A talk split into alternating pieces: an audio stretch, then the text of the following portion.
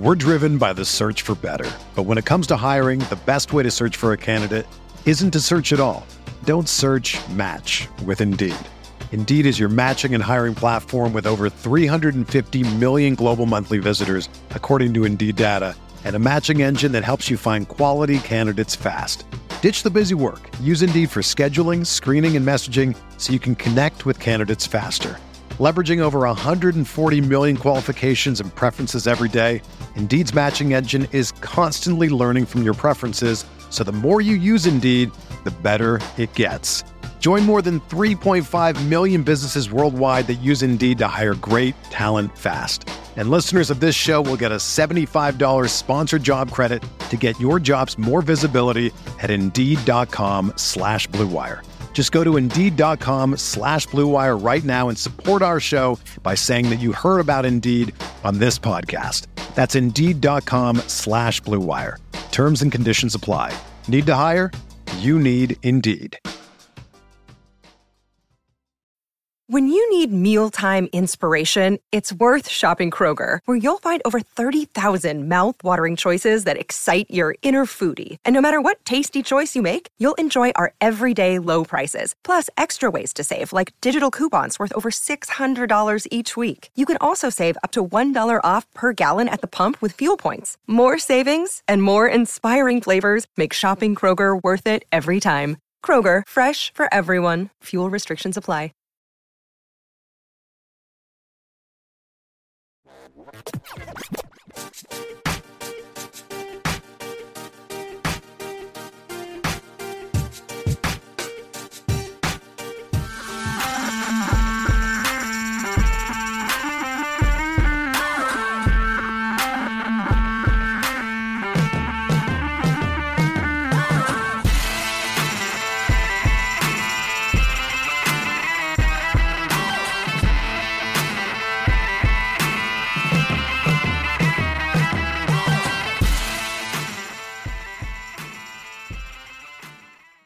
What is going on, RotoGrinders? I'm your host, Dean, for the NFL Pick Six Show. This is week six. We've made it, boys. Two of the absolute best DFS minds, fantasy football minds in the business. How does this show? How does this show work? I'll tell you how it works. We talk about the main slate. We're not talking about the byes first week for byes as well. No Atlanta, no Jet talk, thank God. No 49ers, no Saints. We're not talking the Thursday night game for uh, game for uh, Tampa and Philadelphia. That game should be a lot of fun, actually. Uh, Miami and Jacksonville, that game in London. We're not talking about that boy, we we hate London. Why are we so cruel to them, giving them the worst football games out there? Uh, Seattle and Pittsburgh, not talking about that. So Geno Smith talk there, and Monday Night Football should be a good one. Buffalo and Tennessee. We're talking the 10 game main slate. Three of our favorite games. We're going to talk about that, break it down from every possible angle, and then we're going to run it back and talk about our favorite players, the positions of players that are in games uh, outside of those three featured games. Uh, I'm just the host. I ask all the questions. These are the guys you want to listen to. Uh, it's Rich Hribar from Sharp Football Analysis. Uh, Hribar, how are uh, how are things in your world? We're doing good. You know, the bye weeks are here, like you said. So just a little bit of content creation alleviation. We'll take whatever we can get. You know, I don't need a mile. Just give me an inch. Uh, so you know, we're we got a little extra pep in the step this week. Uh, so I mean, it's a fun slate too. Like we talked about last week, all the great teams were off the main slate, and the slate ended up being a lot of fun. A lot of chalk hit, but it still was fun. Um, and uh, this week we've got all a lot of those guys except for the Bills back on board, and it's the first main slate without the big dog. So I'm sure he'll have his 14 point game now when he's off the main slate. Yeah, uh, the, the last slate would have been a lot more fun if uh, Saquon Barkley did not lose his ankle or whatever. That was brutal yes. for me. Yeah, Evan Engram, the least he can do, at least give him his ankle. Like he's doing nothing else out there, but uh, unfortunately, that did not happen. Uh, all right, also going to bring in, of course, you guys know John Daigle, NBC Sports, a good football show podcast. Daigle, you missed my pre-show rant about uh, uh Mr. Tuttle uh, was talking about the Little Giants, and I wanted a whole rant about the defense of the uh, annexation of Puerto Rico, which I, I, sound like an angry old man, I think. So that's why I'm probably fired up. Would the Chiefs stop? Would the Chiefs stop the annexation of Puerto Rico right now? No, they would. Well, no, they would be smart enough to know to at least put like ten guys on the 50 yard line. they were on their own one. They're down. They, how do you call a 99 yard play and it's a trick play and you bite on the trick play? Oh, you, you just got to lecture your kids if you're watching it with like this is not how it's done, Ed O'Neill. Do the better. Chiefs, the Chiefs couldn't stop Dawson Knox. They're not stopping the kid in big pads running towards the goalpost. Icebox. Uh, the the one with the the glasses, the one that shows up and pass because his mom won't let him play football. That there one. you go. How I are things for you? That Oh, movie, by that movie, by the way, holds up. Uh, for whatever you thought about it as a kid, if you hated it, you probably still hate it. But if you think it's good, and I did think it was okay, I think it still is okay. Also, Angels in the outfield still good. Don't want to hear it. No, it, it can't possibly still be Angels. Danny, I'm not believing Tony Danza's got like a 95 mile hour fastball in his repertoire. No I'm one's asking you to believe it. You just you just watch the movie. It's still good. You don't have to believe it. It's more believable that Angels are like making plays in the outfield than Tony Danza has like a 95 mile hour fastball. That's more plausible. you got you got any uh, any other sports movie takes here, uh, Hribar? If we're gonna dive in and talk about Who was it? What was the? Did was it Brendan Fraser uh, uh, a pitcher in one too? The scout. Yes, uh, the- uh, Albert Brooks, Brendan Fraser, and he was on. He was like a, a modern day Ohtani because he was an amazing Right, hitter yes. and a great pitcher. I don't know why I know that, but there you go. Yeah. For adult sports movies, uh, Major League still holds up as well. Still great. What about Major League Three though? Back to the minors. You don't want to talk about it like it didn't happen. No, no, no. The the Walter Bumblebees- Walton Goggins, the Walton Goggins jam. the bumblebees or whatever they were called. The uh, Buzz, I believe it The was. buzz. That's it. Yeah, the buzz. They were not good. Not the bumblebees. Oh boy. Uh, let's move on. Let's talk about week six. Yeah, like it, just a 10 gamer. So, uh, you know, our pool of players to pick from a little bit more condensed. No Atlanta, no Jets, no 49ers, no Saints. And again, we don't talk about the Thursday night game, Sunday morning game, Sunday night game. Uh, we do have content, obviously, at RotoGrinders. Feel free to check that out as far as the showdown slate. You guys can get 10% off or 10 bucks off your first month of RG Premium. Go ahead, uh, drop that link in chat. What up, chat? Do like, do subscribe, turn on notifications. I know most people uh, they listen to us on the replay. So, but if you guys are out there lurking, I'm going to keep an eye. And if you guys have anything to say interesting that's worth, uh, it, you know, comes into the conversation organically, we're doing our best to work it in there. Very, very first game on the slate that we're going to be talking about. Again, three featured games before we dive in and break it down position by position.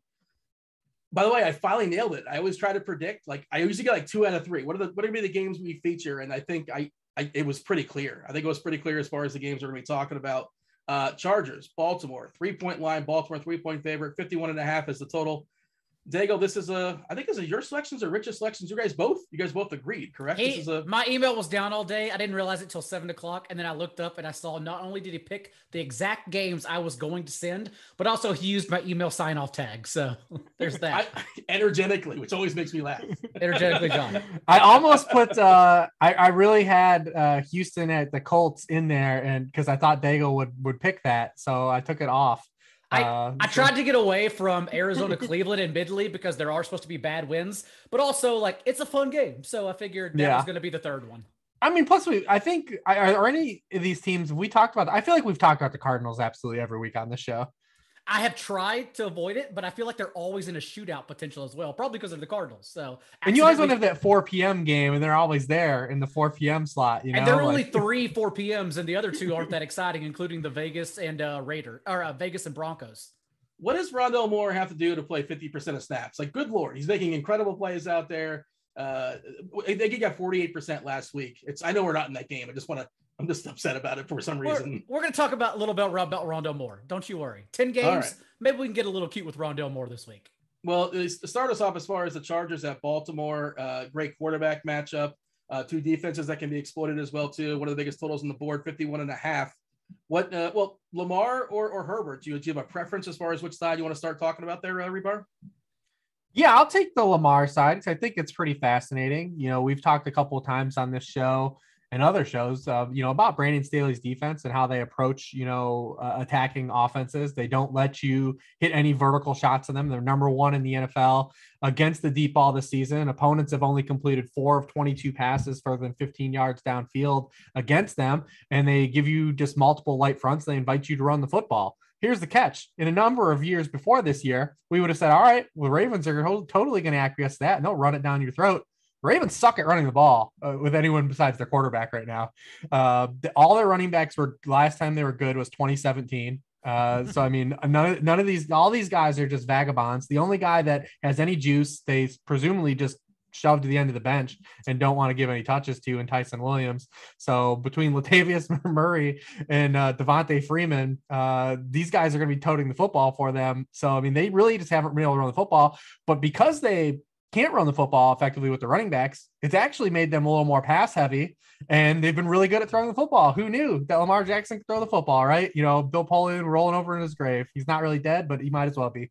Uh, Lamar Jackson leads the NFL in depth of target, though 11.0 yards, uh, 11 flat, and that's where he's lived. So it's kind of a strength of what Lamar's lived on so far to start the year versus what the Chargers are excellent at taking away.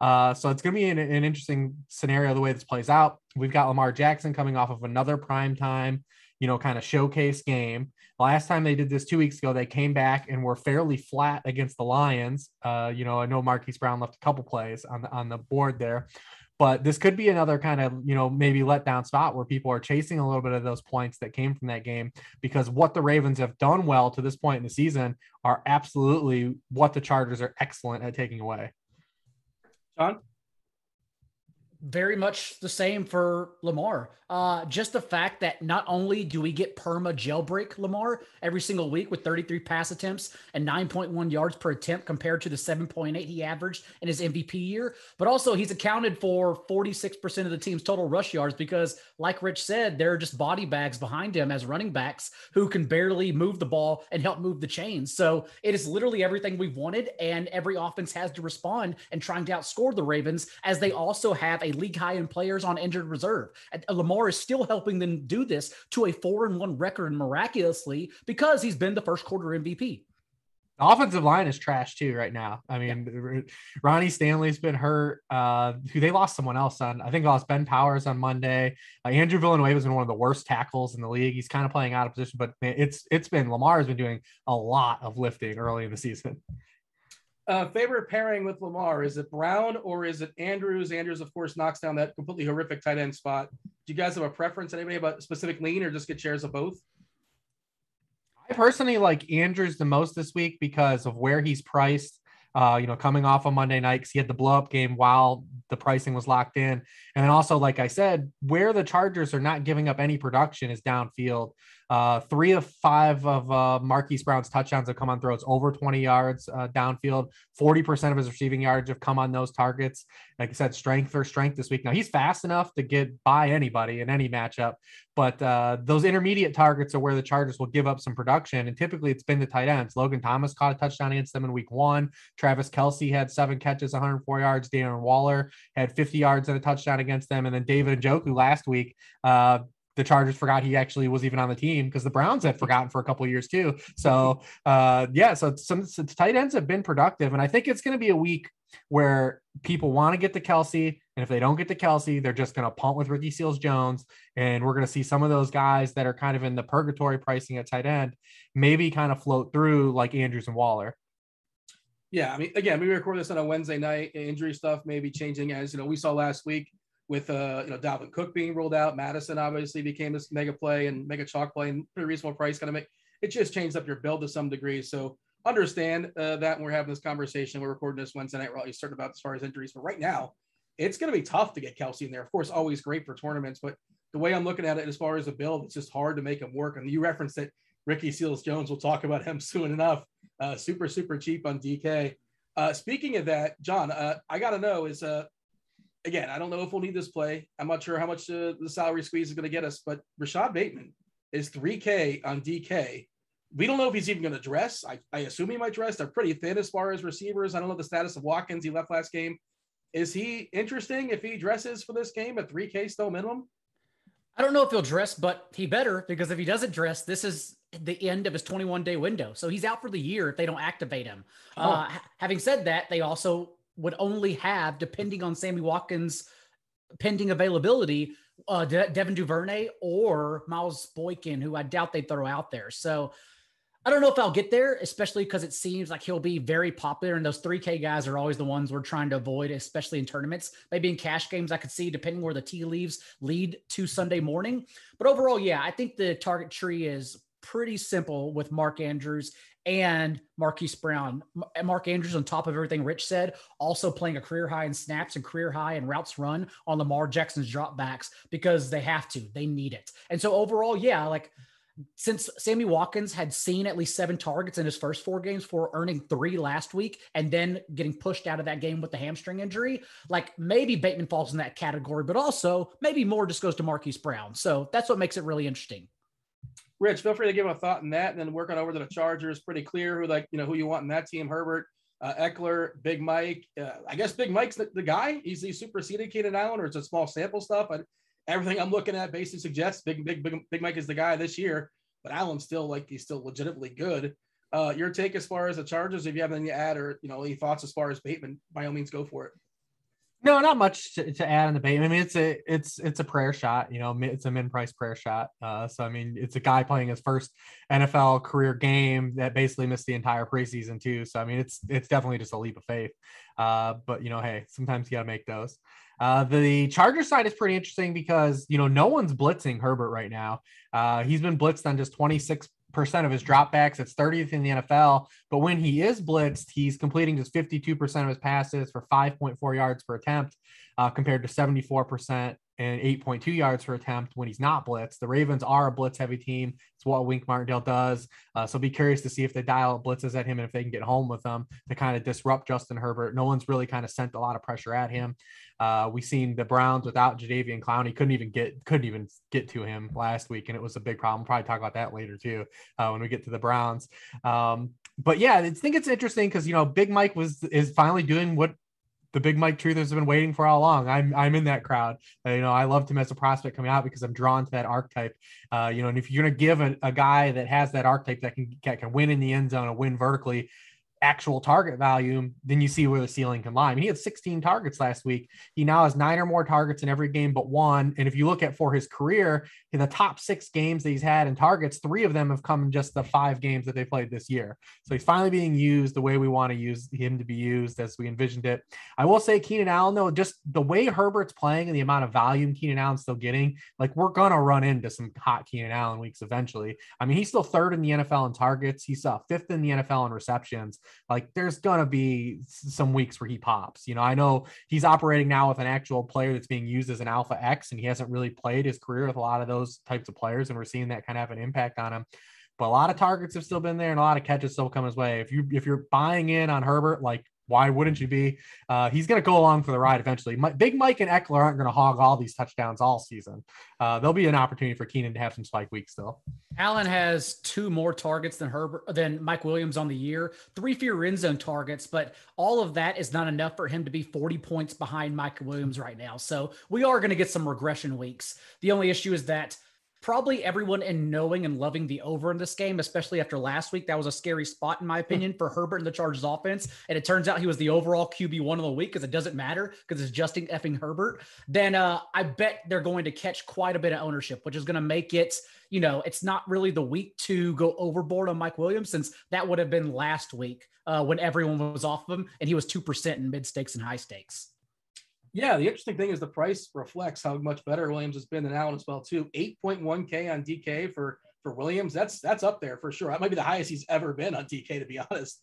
Uh, and Allen at 6.4k, distinct drop as far as the price. FanDuel similar 8k for Williams, 7.1 for Allen.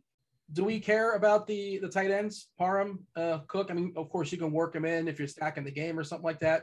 Anything we're excited about here, Hribar? Anything else that's worth noting, or it's just a pretty clear, you know, Ekeler, the two receivers, the quarterback, and that's that. Yeah, I mean, I don't know how. I mean, listen, the, the wisest men in the world haven't been able to get Jared Cook right for his entire career. So I don't know how you're going to land on it outside of just pure magic and happenstance.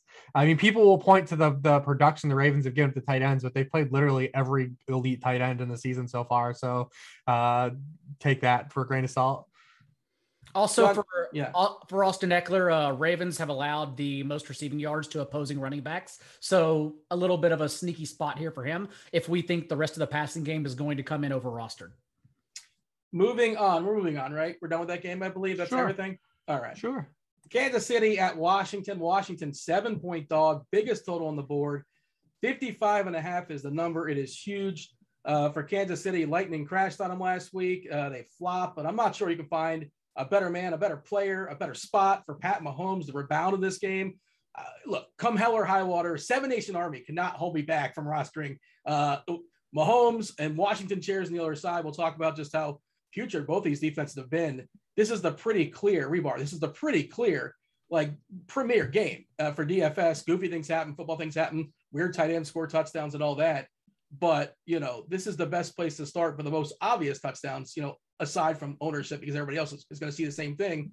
I assume You're not one of these people that are panicking about the Kansas City offense and saying like, "Oh, Kansas City is dead and they're not going to make the playoffs and all that." Other they have a tough record ahead and they're two and three as far as their opponents. It's going to be kind of tricky going forward. But I'm not hitting the panic button just yet in KC. I'm assuming Hill's going to play. We'll see. I know Kelce had that stinger as well too. CEH, of course, is out. We'll talk about that in a second. But your assessment as far as Kansas City, we're still we're still rostering them for DFS, right? I mean, they had the number one offense in EPA through four weeks of the last decade before last week. So I think that they were still just fine. Yeah. Uh, but this is the the matchup of what the the two movable objects uh, defensively. I mean, the Chiefs have allowed 30 or more points in four straight games. That's a franchise record. Washington's allowed 30 or more points the past three games. Every team to face the Chiefs has hit their implied team total. They're the only defense to allow that to happen so far this season. Uh, these teams are 32nd and 31st in scoring rate allowed per drive. Uh, they, they no, they haven't stopped anybody. There's not one person. I mean, look at some of the teams on their samples, you know, too. I mean, two weeks ago, so the Kansas City Chiefs have faced the Browns, the Ravens, you know, the Bills, lead offenses. But two weeks ago, they allowed 460 yards and didn't even force a punt to the Eagles. the Washington just made they're allowing Hail Marys to be completed. They're like Jameis Winston is just doing what he wants. Uh, they let Daniel Jones in week two basically carve them up. Uh, the, it, this de- defense is getting just destroyed. Both these defenses haven't stopped anyone the entire season. Washington has had like one like area that they've been really good against the run, and that's it. And that's like really it. And, but they're just making them throw more. So like you, you don't even want to be good against the run. This the Bucks are living this life too. The Bucks have all these injuries on their secondary, and guess what happens when you're really great against the run? Teams are just going to throw on you. Yeah. Uh, you know, so I mean, it actually hurts the Bucks defense that they're so elite against the run. They should start giving up rushing yards. It would help them. It would help help them out a little bit, and maybe it would help Washington out a little bit too because uh, opposing running backs only run for 3.7 yards per carry on them. That's sixth in the NFL. They're 10th in rushing points allowed. Uh, so it just makes the teams throw on them, and they haven't stopped anyone doing it. So, I mean, yeah, this game is a smoke them if you got them game. You're going to have to talk me out of players. If you're fading this game, you're going to need to hope for all the random touchdowns. You're going to need Demarcus Robinson to score. You're going to need uh, Felton to score. You're going to need all kinds of random dudes. You're going to need Adam Humphries to get a touchdown, uh, Dyami Brown, whoever, whoever in this game. You're going to need some, uh, some oddballs because everyone's going to be highly orbiting this game. If you want to know how bad Washington's defense is, just look to last week. Jameis Winston had a season high in passing yards on a 50% completion rate. It didn't even matter. They just couldn't stop him at all. How did they get this one so wrong? I know it's hard to predict. Like everybody was saying, a lot of people were saying this Washington defense is going to be top five. I know Young is spectacular and all that. Why are they so bad? Or is there some positive regression coming? Or th- th- this is it? They're just they just stink, and that's that. Well, two things: the the edge rushers aren't haven't had as strong as seasons. Montez Sweat and, and, and Chase Young. They have not been strong to start the year. Uh, Jonathan Allen's been excellent on the interior. Secondary is not good. Linebackers are bad. And then if you go back to last year, they had the easiest quarterback schedule in the NFL. They didn't face one good quarterback all year. And then in the playoffs, they faced Tom Brady and gave up 30 points. So I mean, you face start facing some good competition, and you know some things switch, and you know, and your edge rushers aren't getting home worth noting, by the way, I was uh, this is a free tool here at RotoGrinders, the defense uh, defense versus position, DraftKings specific. Uh, so Washington and KC are one two as far as yielding fantasy points to quarterbacks, 28 and 28 ish. The third worst team is a 24 and a half, just to, just to kind of describe how much worse they've been than everybody else. Total fantasy points, I think they're one and three with Miami in the middle. Miami, of course, not in the main slate. Just both these teams are bleeding fantasy points for sure. Uh, Daigle, do you want to handle the running back situation with CEH out? Are we interested in Williams? Are we interested in McKissic? Uh, is it going to be kind of mucky? Is he just going to throw the ball a ton because that's what you do against Washington? Well, what, what are your, what's your suggestion as far as that backfield? I do think Jerick McKinnon's role is slightly overblown. Uh, the Chiefs had 24 passes to just two carries from the middle of the third quarter on. From the time CEH left, they trailed 31 to 13, so there was no choice. And even then, it was Darrel Williams who had five touches on and four targets compared to Jerick McKinnon's one. Jerick McKinnon has one carry all year. Like they're not going to use him at that roll at all. And we've seen they still have confidence in using Darrel Williams both on third down and inside the 10 yard line. So I do think he's actually looking at a 70 30 role, 80 20 even perhaps, uh, over Jerick McKinnon, who I think people are going to assume is just going to take all of the third down snaps. Your thoughts, Hribar, as far as that backfield? Is, is it more of an avoid than not an avoid?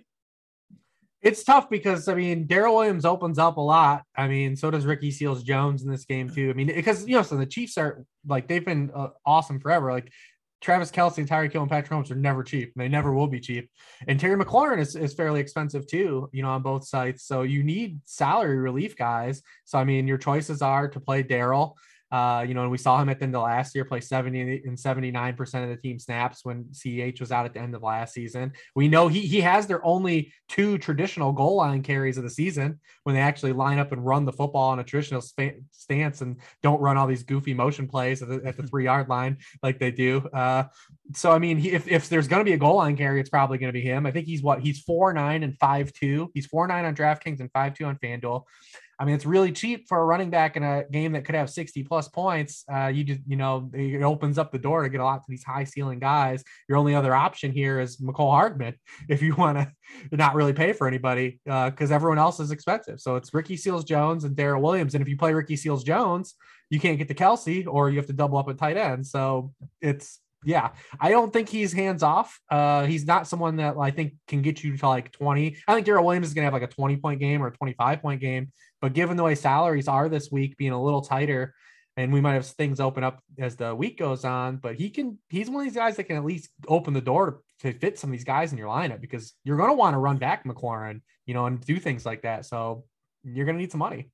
Just remember that everyone that uses Darrel Williams will probably have the same build after they stick him in. They're trying to spend up for the same reason. So just be very careful about what you do after that and try to get contrarian around him if you do stick him in. But yeah, the it's all the pieces. That's the issue. Uh, I think everyone may try and get a little cute with DeAndre Carter, but remember, DeAndre Carter only played for three reasons. One, because Curtis Samuel got injured, then also because Dyami Brown and Cam Sims are out. So we don't know the statuses of those players just yet. Um, otherwise, then DeAndre Carter would become a good cheap play. Otherwise, he's back to being the team's third or fourth receiver. So we're not really worried about him.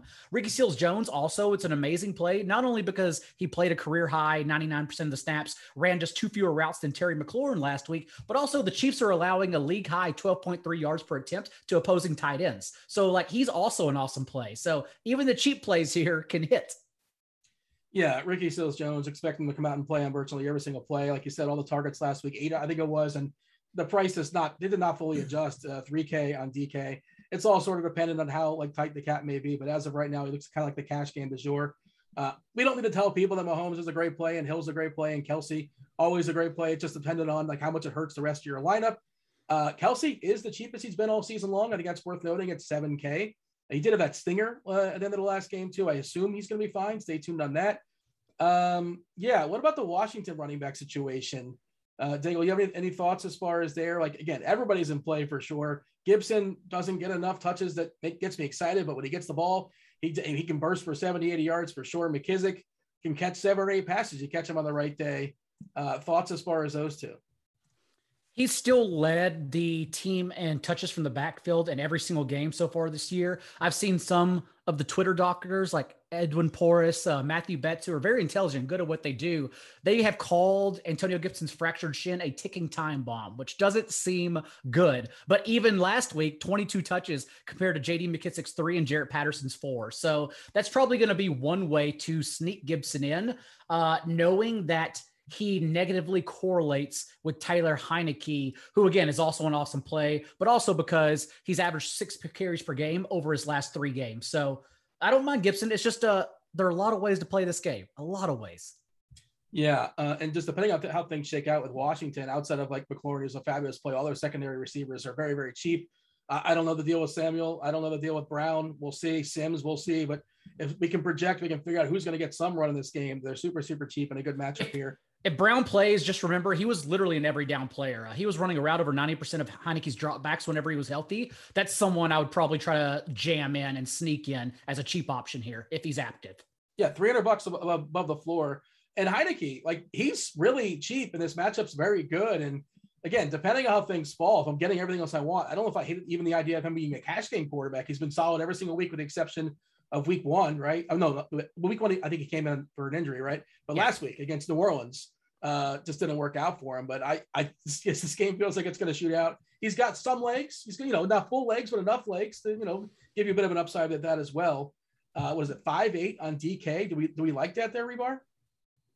Yeah, he's real cheap on DK. He's a little higher on FanDuel, but five eight is tough to get away from because you're talking about a, a team that's going to have to chase the scoreboard. You're probably going to get to that bonus uh, for sure. The Chiefs are 30th in yards allowed per pass attempt. They're 31st in yards allowed per completion, 26th allowed in touchdown rate.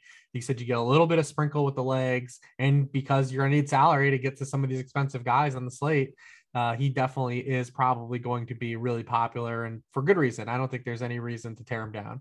You don't think since Patrick Mahomes has faced the league's lowest rate of blitzes, Reeves, and uh, last week against the Bills, of course, they didn't blitz him once on Sunday night. Um, since Washington blitzes the third highest rate, they probably calmed that down, right? They're not going to send the house.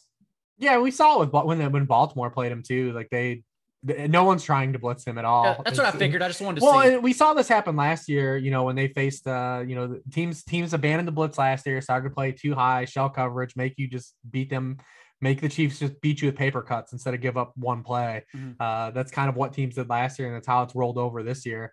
Um, you have to be able to get home. I mean, Washington has the assets to get home with four. Um, those guys just have to play up to their levels. I mean, Chase Young and Montez Sweat need to play a lot better than they've played to start the season. Um, that's the only chance.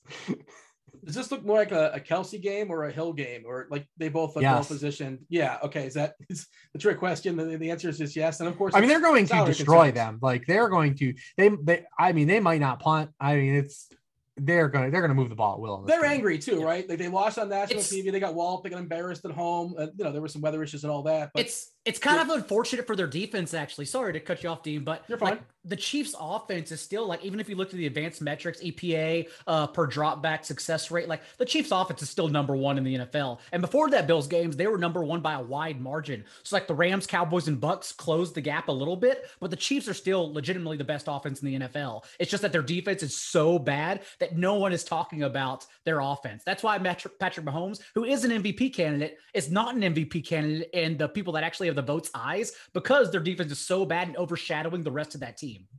And also, I mean, they lost three games, but they lost three games to, to teams we believe are going to be there at the end. So it's yeah. like not it's not like they're out here like they, that they've that they've lost some of these games to like a, a, lower end team or like when they lost like the Raiders last year like they've lost to guys teams with like elite quarterback play and so I mean they're not going to come out here and get get run up by Washington. It's and it's happen. And it's also clearly just a turnover battle they're losing. Uh, I understand a couple of it has been dumb choices by Mahomes, but like the fluke fumbles as well, that they're not getting any fumble luck whatsoever. So they're just on the wrong side of volatility right now in every category.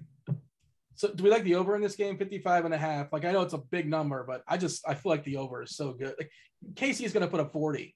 They're putting a, a, huge number, aren't they? I feel like they are. I, I don't like the under. I know that. Dude, not gonna, I'm not gonna bet the under. Yeah. Anything else? I mean, we didn't really we mentioned McLaurin's name in passing. He's obviously a fabulous play, great run back. If you're playing some Mahomes, great pairing with Heinicke as well. Is there anything else that we need to need to point out in this game, or it's pretty clear like who the, the guys we want? I think Smoking Washington you got him. Smoking if you got, yeah. I think Washington's wide receivers are the way to get tricky here. Uh, so just keep an eye on the injury report. AZ, uh, Arizona at Cleveland. I'm just reading my my shorthand. I don't know why. Arizona at Cleveland. Uh, Cleveland is a three point favorite here. 49 and a half is the total. Uh, well, I'll, I'll yield to Hribar here because that, that's your team right now. You're living a you're Cleveland based currently. Oh man, I don't. They're so boring because they just run the ball and they're they're good at it. And I don't know which running back ever to play. I think last week both got there, right? Um, yeah. So Cleveland versus Arizona, 49 and a half as far as total. Arizona, much more interesting. We'll talk about uh, Rondale Moore and uh, Hopkins and all those pieces in a second. But let's talk about the Cleveland side first. We're not playing Baker Mayfield, are we? I guess we can, but I'm not. You want to play him? Have at it. Maybe. Uh, so listen, the Browns have a 25% passing touchdown rate right now. Yeah, that seems sustainable. That is not going to hold. The NFL average basic rate is 62% passing touchdowns. Yeah. The Browns have a 75% of touchdowns that come from rushing. Like, I don't know if this will be the week or there's a week coming up, but there's going to be a week where Baker Mayfield throws like three or four touchdowns. That's just a way. That's, there's no way they're going to go through the course of the season with a 75% share of touchdowns just to come via rushing. So, I mean, th- there is intrigue at least to be early on that, uh, especially in a spot where it's such an objectively great rushing matchup for them as a home favorite against uh, a team that is 31st in rushing yards allowed on carries uh, of 10 or more yards. The Browns obviously lead the NFL in that category, uh, you know, with their awesome running backs. And the Cardinals are just hemorrhaging rushing yardage when they can. They're averaging 1.3 yards fewer yards per rushing play than their opponent. That's 30th in the league. Browns are number one in that category. So it early, the easiest signal is to say, yeah, play some Browns running backs. Uh, but man, what if this is the this is the contrarian spot? Just because we know they're going to have passing touchdowns, like they're going to have passing touchdowns at some point this season. Um, Odell is just ridiculously cheap, man. And I get people are tired of hearing about Odell being cheap, and people are tired of chasing the the Odell games. Uh, but hey, man, uh, here it is again, man. 6K on FanDuel for a guy like Odell Beckham. Like he's five one on DK.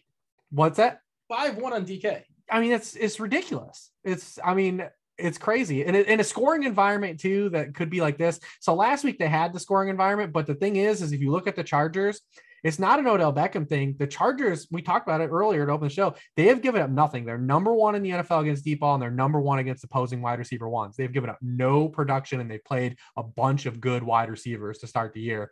They're not giving up big yards to the passing game into wide receivers uh, in turn. So I mean, he's really cheap. There, it sounds like Jarvis Landry is not going to play again this week. Um, it is only you know Wednesday night, but it sounds like he's not going to play. It said he's targeting this three game homestand to return, which doesn't sound like hey, I'm going to be back in week six. Um, so I mean, I I think it's fine to be contrarian. It's a spot where it's objectively strong to say, yeah, the Browns running backs are the play. They've priced those guys way up though. Like you aren't getting even Kareem Hunt is not cheap anymore, and he's been on a ridiculous heater of points scored over expectation. Kareem Hunt has a lower share of his team's backfield touches than Cordarrelle Patterson.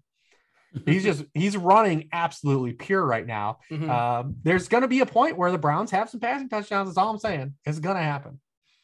I just, I mean, go, go ahead. I, I, have some takes as far as Cleveland. I'll, I'll reserve them for a second. Go ahead, take. I'll give your thoughts. I was just going to say uh, Baker Mayfield also last year, 58% completion rate on throws 20 plus yards downfield, 10.8 yards per attempt.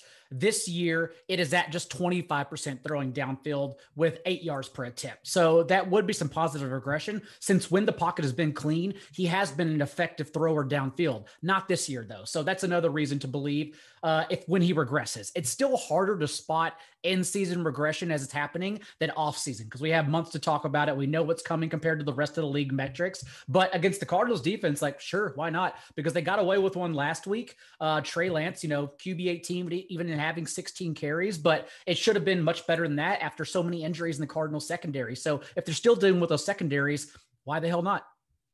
Beckham, what, uh, three targets last week in a game where they scored 42 points. He was on the field for 81% of the snaps. The snaps have gone up in every single game 64, 79, 81%.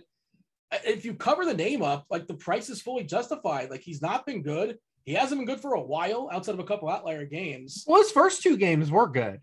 He was excellent when he came back. He had a 31% team target share, and he should have scored 30 damn points in the next game. he should have scored 30 points against the Vikings. The guy's wide open on several plays. Like yeah. it was nothing that happened against Minnesota had anything to do with Odell Beckham. That, and that, that's again, that's the issue is that they're prayer yards right now. Like Beckham leads the team in air yards and targets since he came back, but also Baker Mayfield has the highest inaccuracy rate of throws downfield, 68% of his throws. So, like right now, he's not even hitting them. That Vikings game, like you said, Rich, Beckham was wide open. There should have been two, three touchdowns Baker left on the field. Uh, played well, a season high 305 yards, two passing touchdowns this past week against the Chargers, and what I thought was a very tough spot. So, maybe that was the game he got right in. Isn't Mayfield playing through an injury, like a labrum or something like that? Is that possibly affecting? Only when he plays bad, apparently. Uh, I mean, that's that's how these things work, right? It wasn't a story uh, in week in week uh, four. Then it was a story in week five because he was trash, and then it wasn't a story last week because he played well.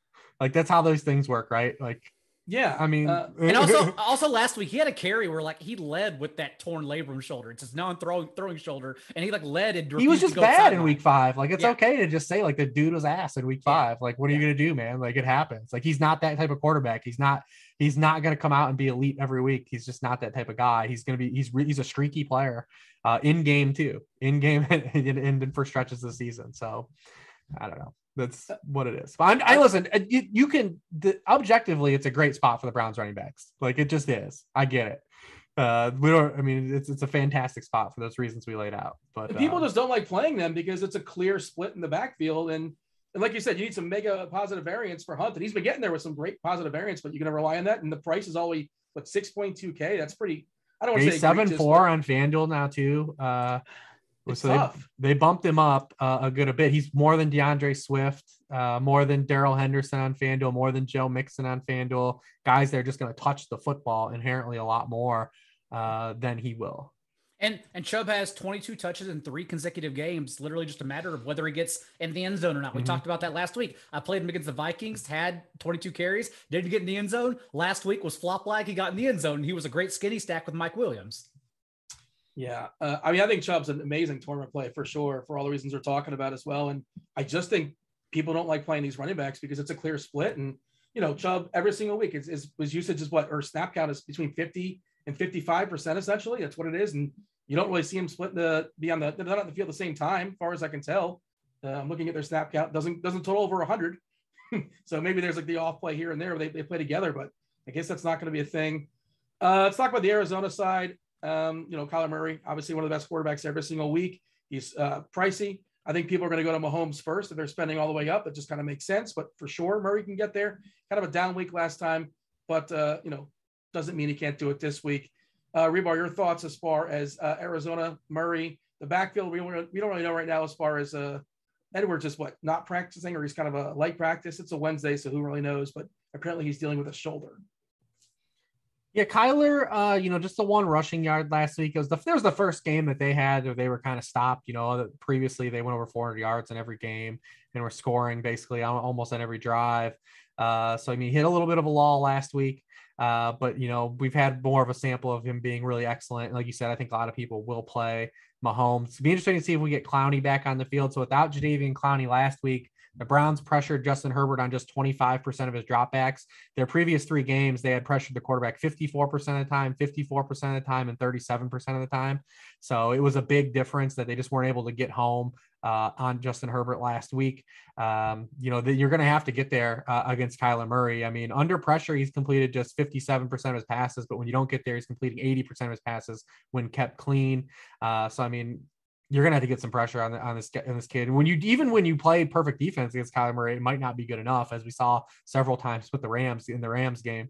So he's interesting. I think where he's priced. Remember too, at like four o'clock, there's probably not going to be a lot of roster ownership spread around uh, given the slate. So it's not a typical week where you just have you know jam. You have a lot of free salary at the end. I mean, if you want to get these Browns running backs, uh, DeAndre Hopkins, Kyler Murray, it's like one way to have the optionality to kind of spread money around and make some late spot moves.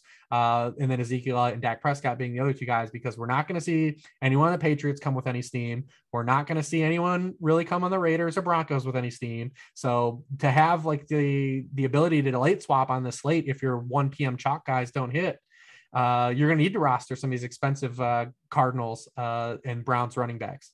And even in that uh, 58% completion rate when Murray's under pressure, we saw even against the Vikings, like a couple times this year, teams have thrown some cover zero at him and sent the whole house. And he just backpedals like he's in Madden and throws it up in the air because he's also an intelligent player who can read the defense and give his man one on one lob downfield. And uh, that's why he's averaging 10.2 yards per attempt under pressure as well. So even if the Browns can uh, contain the pocket, like there's still some reason to late swap on the Murray here.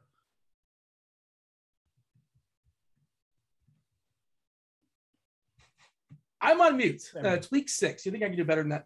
Uh, yeah. So I was asking the problem with uh, the problem with Hopkins. Like he hasn't had a hundred yard game just yet. One of the best receivers in all of football. Is he a victim of the you know his teammates being really good and just spread the ball around because that's what they do there in Arizona. And uh, also he's dealt he's dealt with injuries as well too. I think he was he was ill today for what it's worth. He really cares on a Wednesday. Well, hopefully he feels better, but it probably won't be an issue come Sunday. Uh, are we going to get an explosion game from Hopkins? Is, is it coming? Is this it, Daigle? I don't know if it's coming, but I know it's the time to buy. Uh, last week, a season high 29% target share, and we're removing Maxx Williams' 10% target share from the offense as he's out for the year. Now, Darrell Daniels on COVID list.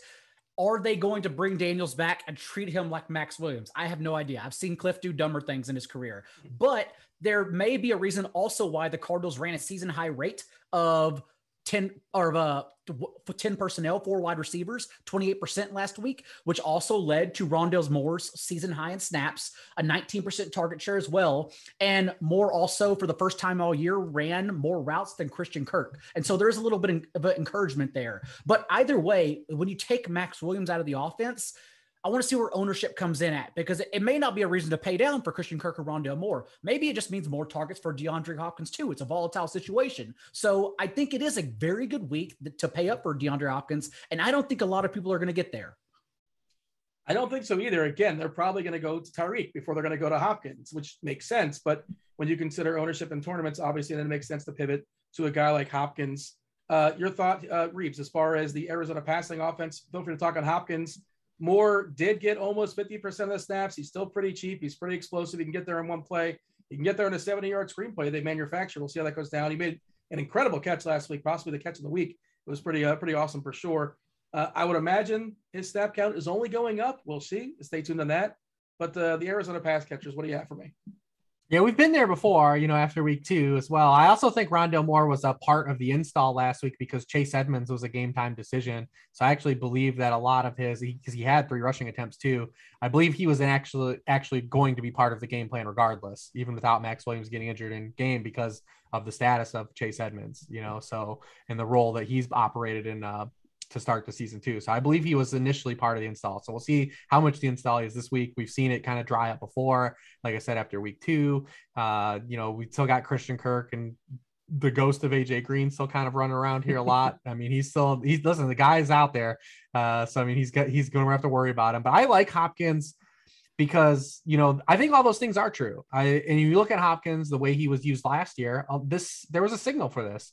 He his A dot wasn't strong as strong as his wide receiver one alpha peers, uh, and he lived a lot on target volume last year. So when you reduce that target volume, you're going to have lower you know kind of results. And that's what we've seen so far. You know, I mean, he hasn't had double digit targets in a game this season. He had nine double digit target games last year. Uh, we're, so when you reduce the targets with the way he's used, I mean, he's not a guy that is, is a major separator and, you know, he's winning downfield a lot. He's a clasher, man. The dude is a bully. He's, he's one of the best players using his body. Uh, and you saw that in the touchdown that he had last week. He's one of the best boundary receivers in the game, arguably the best boundary and receiver in the, currently in the game. But the Browns have been absolutely crushed by opposing wide receiver ones so far uh, this season. They're, they're number one uh, or number 32, however way you want to say it, number one in points allowed or number 32. Uh, through five weeks, Tyreek Hill got him for 11, 197 and one. Brandin Cooks got him for 978 and one. Justin Jefferson got him for 684 and one. Big Mike got him for 8, 165 and two. The only guy that didn't do anything was Allen Robinson uh, in the the game where nobody did anything. I don't know if the Bears ran an offensive play in that game. They actually had one net. They had one net passing yard in the game, so I don't think anyone did anything. Uh, so I mean, I think that the matchup lines up well, but all those things are true. I don't know if we're ever going to get a like 30 point Hopkins game because I don't really see a scenario where he's going to probably get to the 15, 16 target games that he could have had last year because these ancillary guys are just way better than what they've had last year. And Kyler's been way better at getting the ball to them uh, than it was at this point last year, where they ran just three by one ISO. And, you know, if Hopkins was, you know, not doubled, he ran like a crosser or a smoke route. Uh, so, I mean, I, I do like him in this matchup. And I do think that he's fine to lock up salary because he gives you pivot options later. Like I said, this is a unique slate, man. Like if you're, if the 1 p.m. doesn't hit like it did last week, uh, you're going to need to make some moves this week, and uh, there's not going to be a lot of salary tied up on on multiple teams. So you're going to need some of these pieces to kind of be able to, to move move some chess pieces around the board later. It's a good point you make as far as uh, again, that's always something we always remind people about. That is like you don't just set your lineup and forget it. Don't do it Ron Popeil style. You got to like be attentive, be on top of these things, and based upon how your team's doing in the first, uh, you know, the one one p.m. games. Yeah, if uh, you're on Terry McLaurin, if Terry McLaurin is your highest roster wide receiver and he doesn't hit, you got to do something at four. like you know, you you you know, it's still your...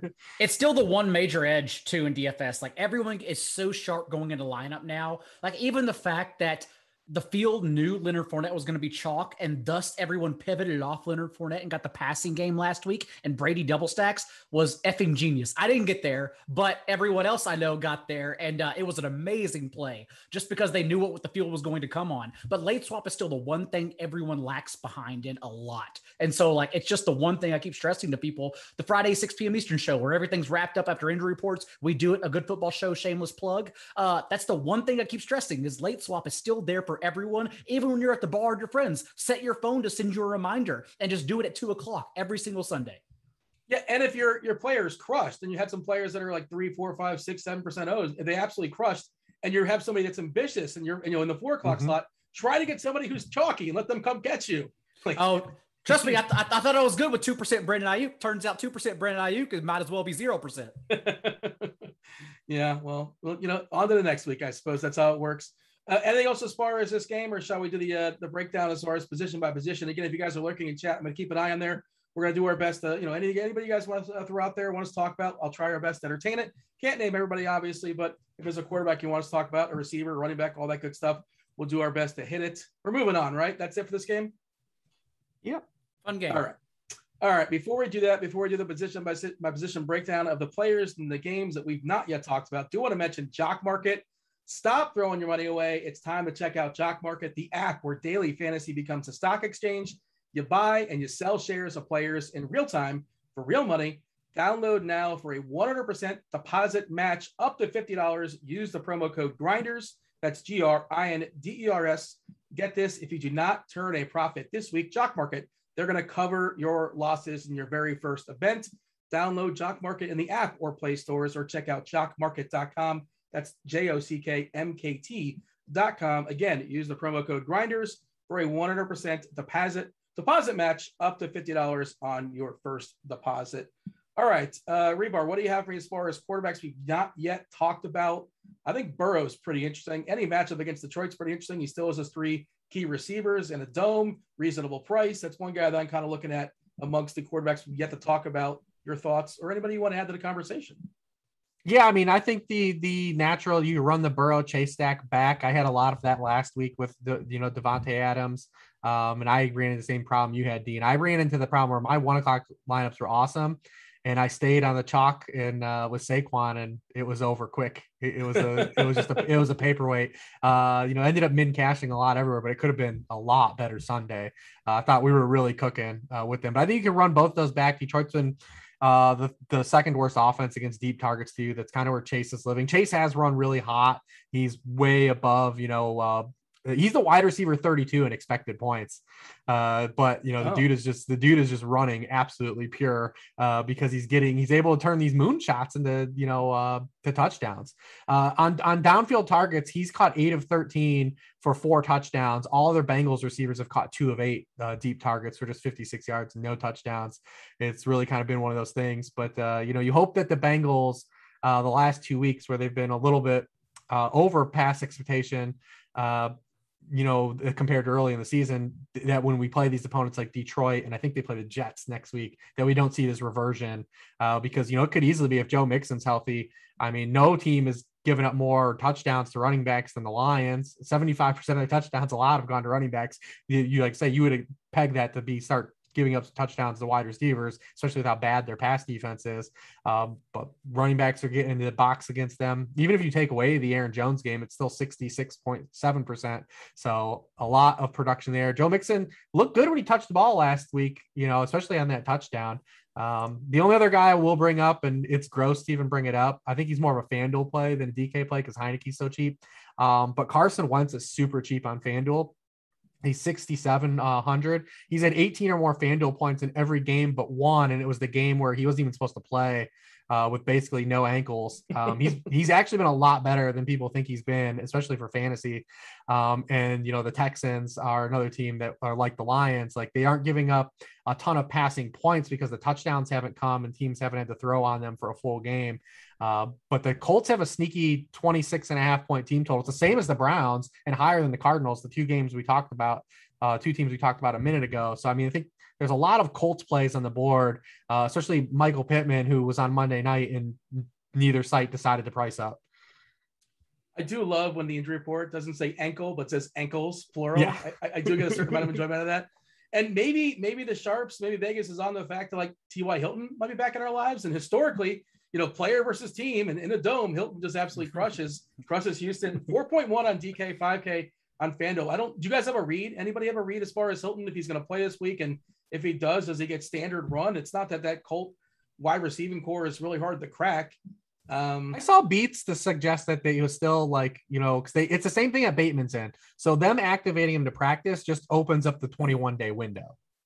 As, So, as someone yeah. who does the waiver wire, I can assure you, like this is the most aggravating thing about 2021 and last year is that everyone accounts for three weeks for the injury report. It is so much longer than that, though, because remember they don't Mhm. have to take them off, and then when they take them off, it's a two-step process. It is activating for a 21-day window, and then Mhm. bringing a player back within three weeks, which is why it's always more educational. Like it's more informative to look to the bye week. Um, that's why, like for David Montgomery, Saquon Barkley, we can see they have a week 10 bye. And that's why I assume those players are going to be out until then and not return till week 11. Same for the Vikings this week. Dalvin Cook returned to practice limited on Wednesday, which skews it a little bit, but the Vikings have a bye next week. So if Dalvin Cook is in, I would imagine he's fully healthy because I wouldn't think they'd play him, even though they did two weeks ago. I wouldn't think they play him unless he's fully healthy with a bye right on the horizon. So that's actually what I use for my injury reports is like their bye weeks coming up.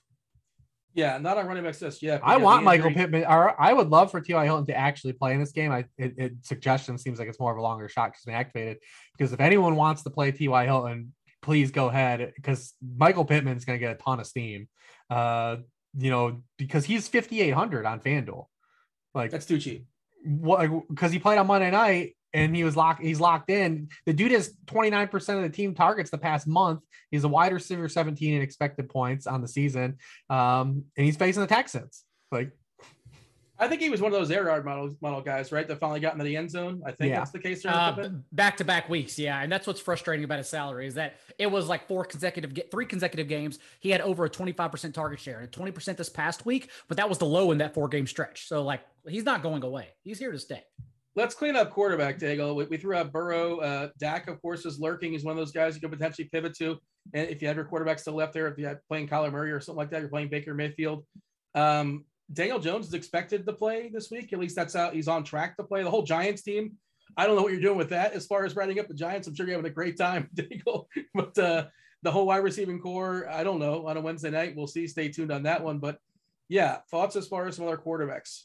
I, genuinely, that's my quarterback pool. Burrow's the only other one I had written down besides the one we were talking about. So I'll buy some time and talk about the Giants offense. Uh, Devontae Booker with Saquon Barkley out last week did get all 19 touches in a game that Gary Br- Brightwell was also active for. Brightwell just played 16 special team snaps. They didn't play him on offense behind Booker at all. And so I would imagine it's going to be all Booker. Now it's a very tough matchup on the ground against the Rams. But the good news is they also use Booker as their pass catching back with 28 passing routes on the team's 42 dropbacks. So Booker's going to be in there no matter the game script. Also for Darius Toney, people are worried about Sterling Shepard coming back. Remember, Sterling Shepard, who has been historically worse from the boundary, a lower yards per route run throughout his career. This same coaching staff just pushed him to the boundary last year whenever they had a slot receiver in the middle, um, just in giving him 80% of his routes from the boundary last season, a career high rate. And so I would imagine they leave Kadarius Toney in the slot primarily. But Toney's also shown, like, no matter what you do, he's averaging 10 yards per catch on screens. Like, they're just trying to give him the ball with some concerted touches. And for as bad as a prospect I thought he was, like they're finding a way, Jason Garrett, somehow, some way to get the ball in his hands in a very intelligent manner. So uh, I think Toney's a good play no matter what, even if Step Shepard comes back. It's a lot like we talked about last week, where we wanted Carlos Hyde to be active so we could play James Robinson at lower ownership. And I did. Um, turns out Urban Meyer forgot James Robinson existed in the second half. That's part of the that's part of the problem I didn't bake in. But if Sterling Shepard's active, I still think Kadarius Toney's a pretty good play. All right, other running backs that are worth talking about here, Hribar. I mean, CMC if he comes back, you know, he was really close to coming back last week. The the report on Wednesday was it's a 50-50 chance that he's going to play this week. So that'll be fun for sure. As far as making lineups on a Saturday night, hopefully we get like a Schefter bomb or something like that. But we'll see. Stay tuned. But he's just like too cheap on DK at 8-8. FanDuel, I believe, still has him around 10K. he's 10. He's 10. Yeah, which makes it a little bit trickier. And you know, obviously he's a better play for DK just because of his like you know, uh, pass catching ability, get that full point PPR. If Cook does go, and like you guys talked about, like why just kind of you know hold him back for one more week, give him the bye, give him three full weeks. We saw the injury to Cook. It unleashed the lion and Mattison. Mattison, of course, would evolve to become a really strong play once again. Uh, I think he didn't practice on a Wednesday, but I'm not ready to freak out about that just yet. Uh, stay tuned as far as injuries, obviously. Uh, CMC, Cook, Hribar, as well, I guess the Minnesota situation. Just thoughts on running backs in that game, I guess. Well, I mean, there's there's a ton of running back plays out there. I mean, we talked mm-hmm. about the, if you want to go cheap with Daryl or Davante, uh, you got some min price guys. I mean, Jonathan Taylor is in a really great spot, 10 point home favorite. We talked about that team total. You know, if you don't want to play the gross players that I mentioned, uh, you know, you could obviously just play Jonathan Taylor, you know, who is still really good at football, as it turns out. Is Mack um, going to keep playing? Are they showcasing Mack? What's the story? I don't want to, I don't want three running backs. I don't want to pick one of them. Of course, you know, he's obviously going to be the guy, but just him taking five carries is annoying. Is Mack? Yeah, I mean, I think he'll he'll continue to keep playing. I mean, Jonathan Taylor was dealing with a little bit of a knee issue, you know, throughout the course of this too. So why not, you know, alleviate his workload a little bit, uh, especially at this stage of the season. I honestly thought we would see more of this with the extra game. Uh, maybe we do as the season progresses, like yeah. stuff like we've seen with Pollard and Zeke. I thought we would have a lot more workload management for running backs. It really, it has happened in some cases. We've seen it in Detroit. Um, another great running back play, you know, D'Andre Swift, you know, this week, you know, where he's, I mean, DraftKings refuses to price D'Andre Swift up. He's literally built for DraftKings pricing, and he just is hanging around like 6K like every week. Uh, and the Bengals are 29th in receiving points allowed per game to opposing running backs.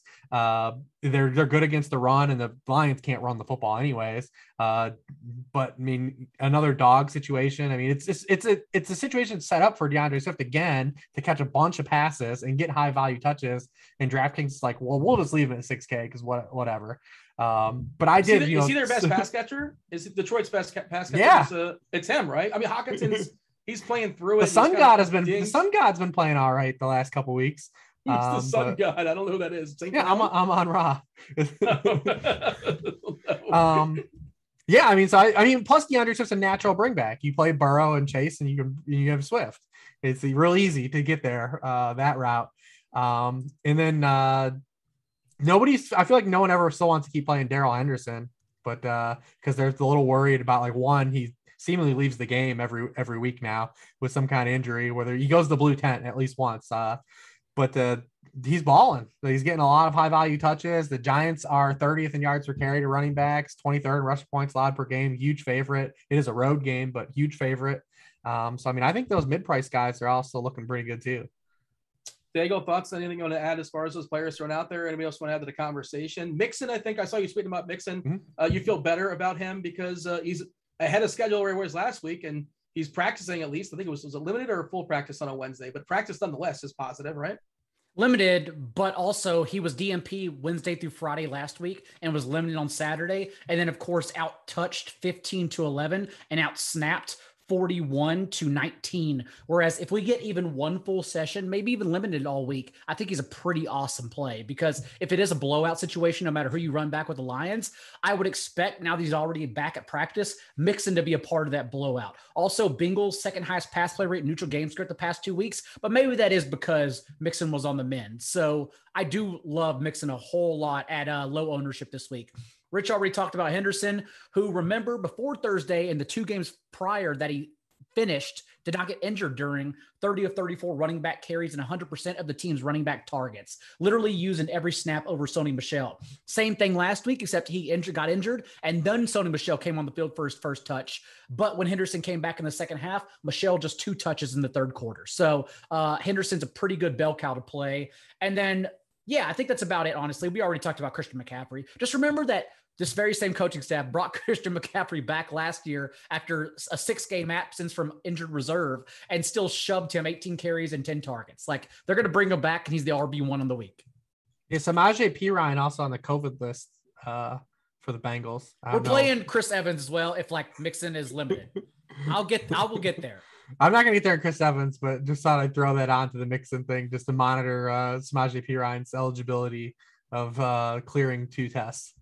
I was watching Red Zone and I saw Mixon make a fabulous play at the goal line. He didn't have a great box score or anything like that, but it was just it looked like a guy that was healthy. I don't know if you guys saw his touchdown, like a three yard touchdown mm-hmm. or whatever it was. Nice little shake. Uh, Yeah, but like he- you said, if that backfield is his, go for it. Well, he finished with uh, 33 yards, and two of those yards were 10 carries. Like, and the touchdown did look good. It was a cut up field, like a zone run, no big deal. But other than that, like he started the game, he played the first two snaps, but he was clearly hobbled in that game. They forced him in. Whereas, again, if he practices throughout the week, that's a pretty good sign, and no one's going to play him because they're still worried about injury. I think he's a pretty good play. I mean, it's the Lions. I'll I'll play him like 60% snaps against the Lions Oh, yeah. or something like that. Um, and you guys mentioned Henderson is kind of a sneaky bell cow because if you look at his snaps, they're like off a little bit, but they're justifiable. There's reasons why. And if he does stay healthy, he's a guy that can get what 85% or so. You catch him on the right week. I think Rich Rich is the one that called him the Diontae Johnson of running backs, and it's like it's so perfect. It's the perfect label because he leaves every game because he gets injured, but also while he's in, he is the bell cow. Uh, receivers, what, what do you have for Daigle? Who's on the board for you? Who you looking at? I like Courtland Sutton. The thing is, I think a lot of people are going to get there. Uh, second most air yards in the league while leading his team in targets this year, tied for third in the league with five end zone targets, but only the wide receiver 33 in fantasy points per game so far because he scored one touchdown to date. So whenever this positive regression hits for him, like Baker Mayfield throwing downfield, it's going to be a floodgate. It's not going to be just one and then he's done. It's going to hit hard. And so uh, the Raiders also allowing 15 yards per catch to opposing wide receivers, a pretty good spot. I also like Robby Anderson and Justin Jefferson skinny stacks. Uh, everyone is going to get off Robby Anderson, maybe even DJ Moore, who's a better play, admittedly, than Robby Anderson. But hear me out.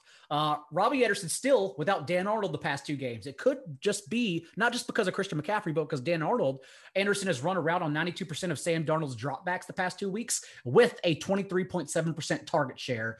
No one's going to play him. He's a thin option, I understand. But that as the run back to Justin Jefferson, who is usurping Adam Thielen, who is not hitting the touchdown regression the past two weeks. Uh, yeah, I think it's a pretty good play. Robby Anderson, say it ain't so, man. I had so much of him last week on Yahoo, and he's still three bucks above the floor on Yahoo. And I'm probably going to go back there. Isn't he supposed to have like chemistry with his quarterback? And He he has Hmm. just one fewer target than DJ Moore the past two games. Uh, I understand it hasn't been. There's no, been no production. I know, uh, and I say this as someone who played Robby Anderson last week, and then also played Terrace Marshall the week before. Terrace Marshall, the one who's dust, like he's just drawing dead till one of them gets out of the way. But I still think it's a it's a pretty good play. Justin Jefferson significantly over Adam Thielen, as we're now seeing the changing of the guard to the end zone targets. Like last year, Adam Thielen, a, a league high 20 end zone targets, converted 13 into touchdowns. This year, Justin Jefferson has one more, um, also has eight more targets than Adam Thielen as a whole, with nearly 200 more air yards. Like he is the both intermediate and deep option for this team. all right, uh, jump, jump in there, Rich. Robby Anderson, lowest catchable target rate in the NFL. Uh, you know, my buddy Dan Pizzuta has been on the, the the Darnold is getting way too much steam, and he kind of tweeted it earlier in the week that Sam Darnold is number one in the NFL in EPA on throws under 10 yards and uh, 31st in every other throw. So he hasn't been able to throw the ball downfield at all. That's been kind of the bugaboo for Robby Anderson. The targets are all there. I mean, feel free to keep playing Davante Adams if you guys want. I mean, is that it? if you guys don't want to do that, that's good. fine. Uh, so the last three weeks, uh, you know, Davante Adams has 45 targets, 29 catches, and 402 yards. The Bears wide receivers in total have 35 targets, 19 catches, and 299 yards as a group.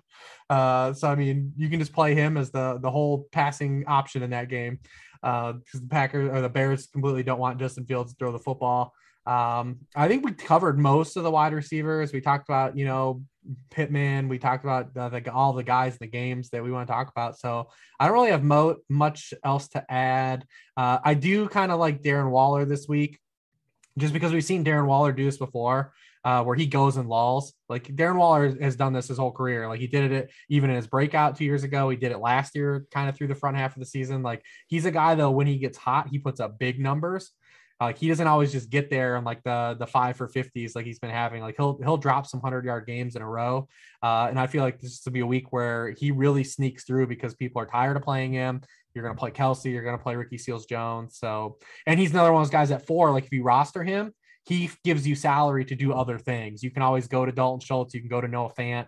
Um, and then use that salary to go elsewhere if you didn't hit anything at one o'clock. What's wrong with Fant? Why is he so bad?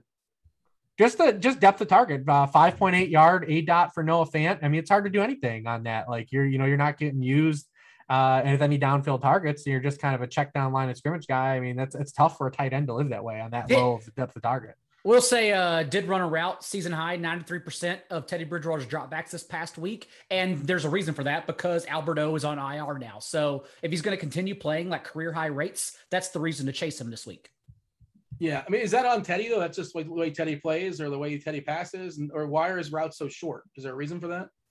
Yeah, all the above. I mean, it's it's tough to it's tough to really to really say, but that's how you're not getting there though. I mean, your your targets you just can't get there that way. Uh, we've seen that with a couple of teams. Thielen was like that until the last two weeks. Uh, Tee Higgins is living that life right now. Tee Higgins yeah. is getting no vertical targets. His yeah. A dot is his A dot is seven yards uh like that that's that's not going to help us get there. Trust me i have a lot of Tee Higgins in my teams. I know this. I, I, I know the, the, the pain that is the Tee Higgins life right now and but. that's happening with Tee Higgins actually having a higher target share 23 to 22 percent over Ja'Marr Chase. It's just that Ja'Marr Chase is so damn good. Like why would you ever have him stop running deep routes as 21 year old Dez Bryant? Keep him out there. Yeah, but if you're not like a huge YAC guy, like you can't live on A dot like that. So it's, I mean, that's just Fant. I know he's a tight end, but you need more than six yards uh, depth of target, man, to really get get anything going. I mean, you need some high variance targets for fantasy football. Other, otherwise, you're just Quez Watkins. Yeah. I mean, you need you need something, man. You need some meat on the bone. Targets matter. Not all targets are the same. Daigle, I ran some optimals before the before the show, and these are the guys that are popping on a Wednesday night. And you know, uh Hribar said he was done with receiver, but Tee Higgins, 55% he's popping. Myers, J- Jakobi Myers, maybe this this is the week. He got to the one last week, so maybe it's this every is the week. It's every week. I love it's a new thing now. Everyone's everyone's like jumped on it. It's like uh, you just see it everywhere now. And then Brandin Cooks, who like I oh yeah, Brandin, I forgot about I Brandin have, Cooks. Can I vent about Brandin Cooks last because I every the, the four guys that caught never even heard of caught touchdowns last week for Houston, none of which named Brandin Cooks. And I was like, who are these guys? And well, yeah. Brandin, Brandin Cooks is awesome because he, yeah, he's in my list too. He's going to be in my pool because everyone's going to try to play Colts. We already mentioned their team total, mm-hmm. but I wonder how many people are going to run it back. And like, there's only one way to run it back. Like last week was the first time all year that Brandin Cooks had a lower than a 21% target share and fewer than seven targets. So like, that's the play you make. Like you just run back. It could be Jonathan Taylor. It could be Michael Pittman. Doesn't matter. However you get there to soak up Colts touchdown equity. Also play Brandin Cooks, and that makes you contrarian naturally. Don't chase Chris Moore, is what you're saying, or don't chase Chris Conley. Don't, play practice squad Chris Moore. No, the he's a good story at the Athletic. It's not going to last. No, uh, good for him, but yeah, I did not roster yeah. him last week, and uh, what are you going to do? Yeah, we're willing to accept Cooks, and I think he's a you know, forgive him. I think he's super cheap too, like for like five point eight or something like that on DK, which is a pretty reasonable price as well. If you have any more receivers, feel free to fire off. But the then give me your tight ends, Daigle. I don't think I have tight ends. Uh, we talked about them all. That's it. we talked about Darren Waller, Ricky Seals Jones. That's it. You don't want to talk about Evan Engram? We're oh. never going to talk about Evan Engram. We're never going to do it. To, to be fair, though, like 3K on DK, that's one that if Eric Crane were here, I love you, Dean, but Eric Crane would be like, oh, 150 out of 150. He'd just be like, I'm going to go guy? over the, I'm going to go over the field. Ricky Seals Jones, like 99% of snaps and uh, just two fewer routes than McLaurin, like that's the guy you go over the field and say, I'm going to get contrarian around him at that price just because they priced him wrong. He's going to be like, I mean, I don't, it's Wednesday night, but I would say at least 25% in tournaments. Like, like Alexander Mattison last week, unless you tell me he's going to be 100%, I don't care. Yeah. Uh, like it was a free square. You take the free square and you get contrarian around that free square. Is it possible maybe the way be different is to run out two tight ends, play Ricky Seals Jones and Kelce in the same game? Oh God, I'm gonna vomit. I'm just trying That's, to think of a different actually, way. You can. You know what? That's pretty good. So I have I have issues with this because you have to break your brain to think of Travis Kelce as a wide receiver, but really he is a wide receiver. So like if you just call him Travis Kelce the wide receiver and then put him in the flex, you know I like that. That's a good play. He'd be what wide receiver five on the season or something like that. What would he be? Something like that? Maybe five, six, top seven.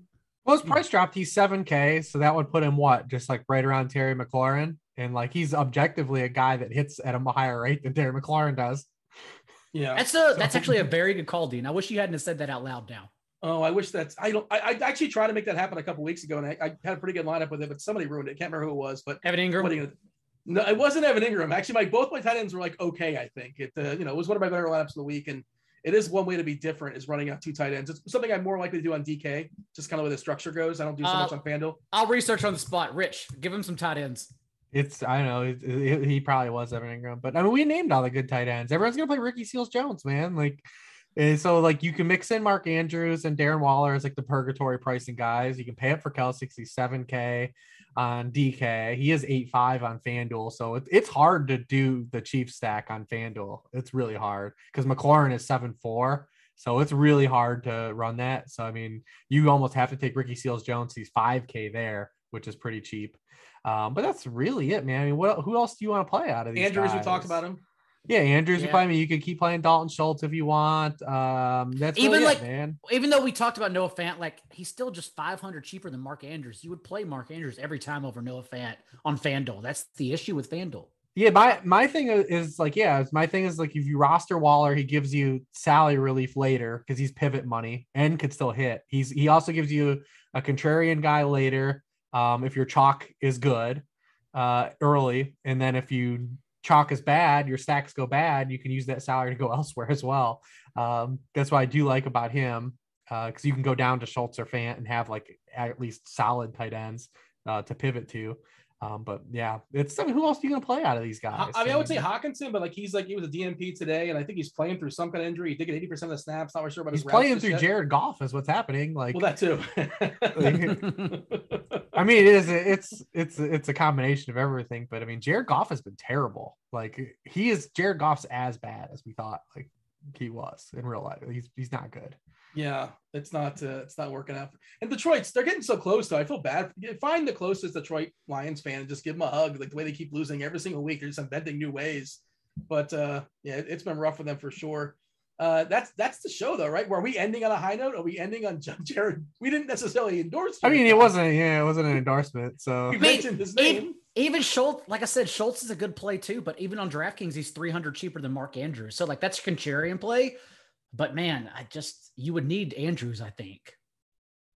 I'm trying, trying to think of a run back. Yeah, we're, we're ending on a question mark. We're ending on my rhetorical. I, I mean, listen, question. we're ending on you just he's three K. Just play Ricky Seals Jones. Yeah, that's. I mean, it's pretty much that easy. He's Are you three supposed to like fully embrace like Ricky Seals Jones chalk? Like, I, I, and, Yes. like I, I'm the guy that like loves the chalk usually, but like it's it's it that good? It's it's too good to just. He what's was. the price he should be four five. back- What, what should he be? We're going back eight years now, but he was the number two prospect in his class behind Derrick Henry. He is a superb Wow. athlete, and as as, a we wide know, receiver. and as we know, we like tight ends on their second contracts. Now he's on his fourth contract. Don't worry about that part. But he is an uber athlete. We talked about. I mean, he, he had three he had bloomer. three end zone targets last week. 100% of the team's end zone targets. He had three end zone targets. He had a 30 yard pass play called back due to penalty because they cheated.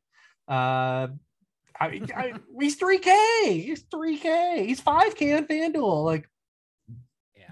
you you need the salary. Do you want to play Tyreek Hill? Do you want to play Davante Adams? Do you want to play any other good players? Like, you want to play Patrick Mahomes? Like, those guys are all expensive. Patrick Mahomes, Tyreek Hill, Ricky Seals Jones, uh, Dyami Brown, and Flex Travis Kelce. There you go. We're halfway to a million. There it is. Uh, I'm taking a peek at the chat, and the chat says somebody's up all over Cooks this weekend, and somebody else is surprised I didn't mention him. I'm not sure if they're talking about Brandin Cooks. We talked about him, or if It was Brandin Cooks. Jared- Yeah. And Or to be fair, we, we talked about Jared Cook. We just ignored him. yeah. Yeah. Brandin Cooks is a good play. We totally missed Brandin Cooks is an awesome yeah. play. Yeah. I want Love Parham to be a thing. Unfortunately, Parham's not a thing. We Uh, all do. I mean, he's he's he looks like he. I mean, I don't know. It's slowly getting there, man. It's listen, it's a ramp up. Maybe maybe fully next year because Jared Cook's 34 years old. We'll get Parham uh, locked in, but he's listen. What they're giving him, he's earning more. And, and to be fair, it's like it's came from the XFL. Like he is the last hope, beacon of hope for the XFL. Because like even Jacques Patrick tried, tried to survive. Jacques Patrick got two carries, then got cut. They're like, no, we're, we don't want this guy. So like Donald Parham is the whole reason the XFL is even remembered right now. What It's about gonna hate me? Uh, that was wasn't that was that XFL or was that AAF? That was XFL. That was the original XFL. Oh, okay. Rod Smart. He's probably like 37 Oh. years old for all I know. I'm not talking about the Vince McMahon one. I'm talking about this most recent one. and The Rock is relaunching it. I think it's going to be a thing in like 2022 or something like that. They Is that keep happening? they keep saying that. Listen, The Rock does everything. He, I just heard The Rock on a song with Tech N9ne. He's rapping now. Uh, this Really? dude- every it- like Rock is just getting his hands and everything, man. Dude's making tequila. He's you know making making movies. He's doing it. He's doing a little bit of everything. The Rock is everywhere. He, he he's- might run for president next time. Next, I, I don't know. What's your favorite movie by The Rock? Walking Uh, tall, walking tall still holds up. It's still good. Yeah, Walking Tall is solid. Um, yeah, I'm trying to think. One of the Fast and the Furious movies, maybe? I do don't like know. Fast Five a lot. I think Fast Five is fun. Uh, Fast Five's The- a lot of fun. It's unfortunate that the last one was so bad. Uh, and I say this as someone who take who like buys a drink and goes sees it in IMAX every opening night. The last one was terrible. Sending like Tyrese into space. Okay, we're halfway there. That's- Spoilers. I, I, I'm right here. Whoa, whoa, it. whoa! Well, Like, that was a good, limitations not that was an this shit. amazing premise. That was awesome. But the rest of the movie, too many magnets. Way too many magnets. They went to space like Leprechaun. I'm not gonna. day? I'm not gonna spoil anything else. Just I just told you. I just told you the lone good thing about the movie.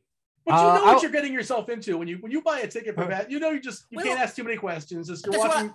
I wanted to get into it. Like I want the stupidest thing you can give me, but like it wasn't even stupid. It was just bad. It was just bad. Also, Moana, Moana completely jams too. Moana's yeah, absolutely amazing.